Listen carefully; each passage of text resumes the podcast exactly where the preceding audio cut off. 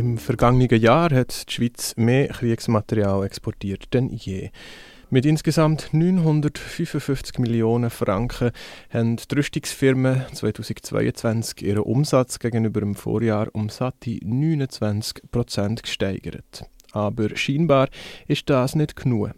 Jetzt, wo gefühlt jede Woche ein neuer Krieg ausbricht, jetzt, wo die umliegenden NATO-Staaten ihre Militärbudgets erhöhen, darf am Profit der Schweizer Rüstungsindustrie nichts mehr im Weg stehen. Darum hat die Sicherheitspolitische Kommission am Nationalrat empfohlen, am Bundesrat künftig bei Ausfuhrpolitik für Kriegsmaterial mehr Flexibilität zu geben. Der Bundesrat unterstützt die Motion, wo voraussichtlich in Wintersession vom Nationalrat behandelt wird. Mit der Motion wird der Bundesrat künftig in Ausnahmefällen von den Bewilligungskriterien für Kriegsmaterial ausfuhren können abweichen. Heißt im Klartext, Schweizer Kriegsmaterial soll künftig in alle möglichen Gebiete geschickt werden. Damit folgt der nächste Akt in einem politischen Theater um das Schweizer Kriegsmaterialgesetz. 2008 hat der Bundesrat auf Druck von einer XOA-Initiative für ein Exportverbot von Kriegsmaterial quasi als Gegenvorschlag klare Kriterien definiert, die für den Kriegsmaterialexport sollen gelten er hat damals versichert, an einer restriktiven Bewilligungspraxis für Export festzuhalten. Aber nur wenige Jahre später hat der Bundesrat damit angefangen, die Praxis zu lockern. Waffenexport in Staaten, die systematisch Menschenrechte verletzen, sind zum Beispiel nur noch verboten, wenn die Waffen dann auch tatsächlich für die Menschenrechtsverletzungen eingesetzt werden man muss ab und zu innehalten und sich ganz bewusst machen, mit was für absurden Konstruktionen da geschaffen wird, nur um weiterhin gewinnbringend Waffen in der Welt umzuschieben.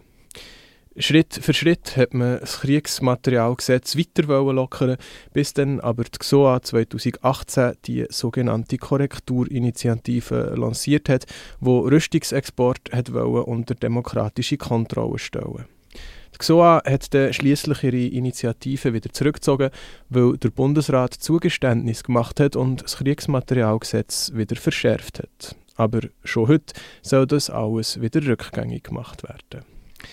Der Grund für das unsägliche Hin und Her sieht Evelyn Schmid, Professorin für Völkerrecht, in den Verschärfungen vom Kriegsmaterialgesetz von 2008.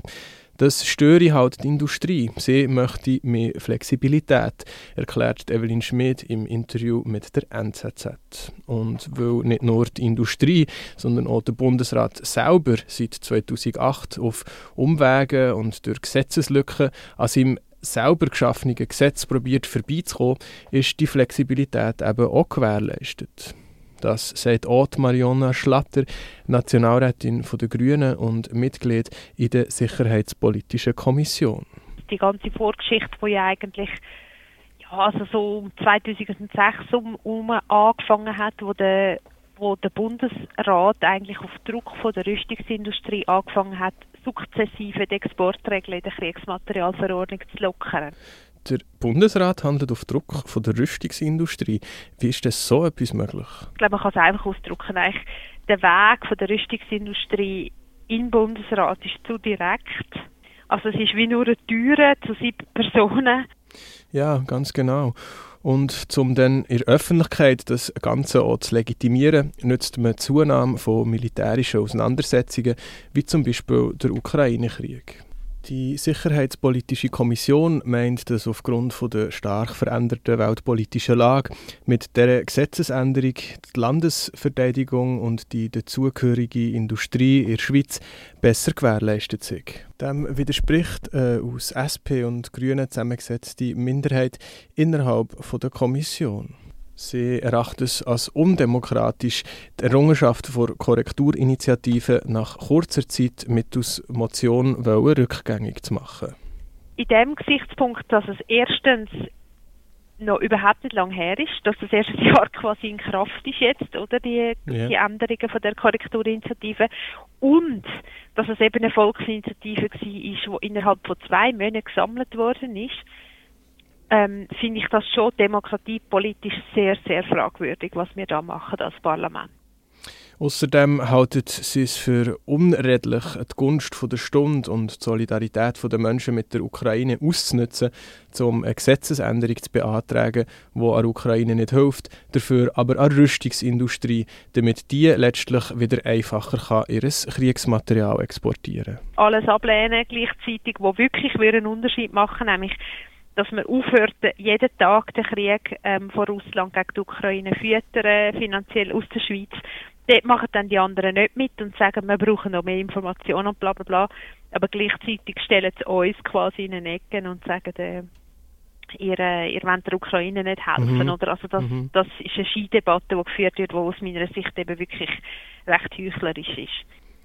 Zu einer ähnlichen Einschätzung kommt auch Evelyn Schmid. Sie sagt, die Gunst der Stunde soll genutzt werden, damit die Rüstungsindustrie etwas erreichen kann, was sie vor zwei Jahren nicht erreicht hat. Der Ukraine-Krieg hat die Hemmschwelle sinken, Gesetzesänderungen vorzunehmen. Und genau auf dieser Welle segelt jetzt die Rüstungsindustrie.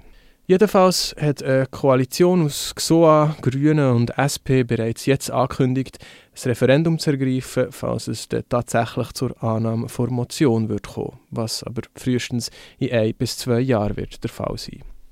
Wobei man jetzt aber schon muss unterscheiden aus welchem Motiv die einzelnen Parteien und Organisationen wollen das Referendum ergreifen wollen während zum Beispiel Marionna Schlatter und ihre Partei sich in erster Linie ab der undemokratischen Vorgehensweise und dem Ausnutzen von der angeblich veränderten Sicherheitslage für weitere Rüstungsprofite stören, beschwert sich die SP eigentlich vor allem über die mangelnde militärische Unterstützung für die Ukraine.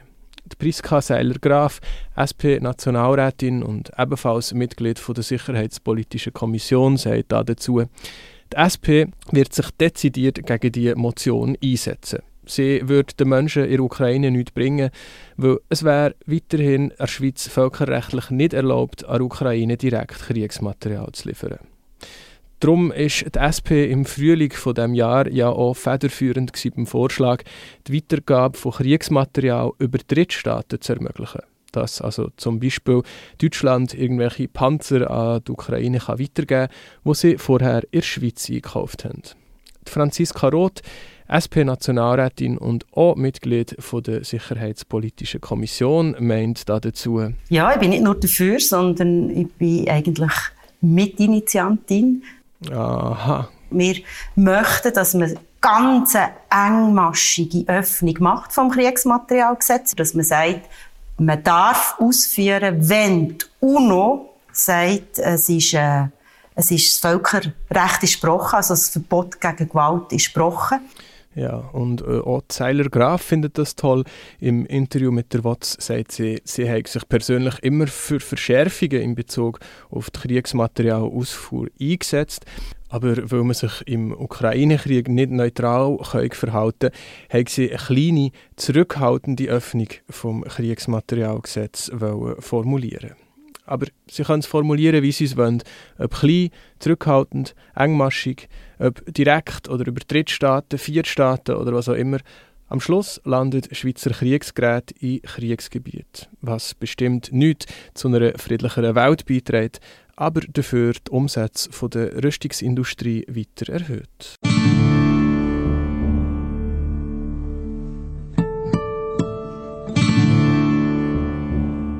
Für Macht, für Öl, für Stahl, damit der Rüstungsmotor faucht.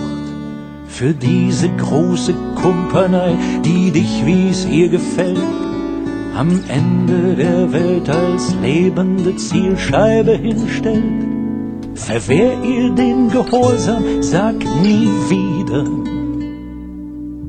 nie wieder Krieg. Die Waffen nie wieder.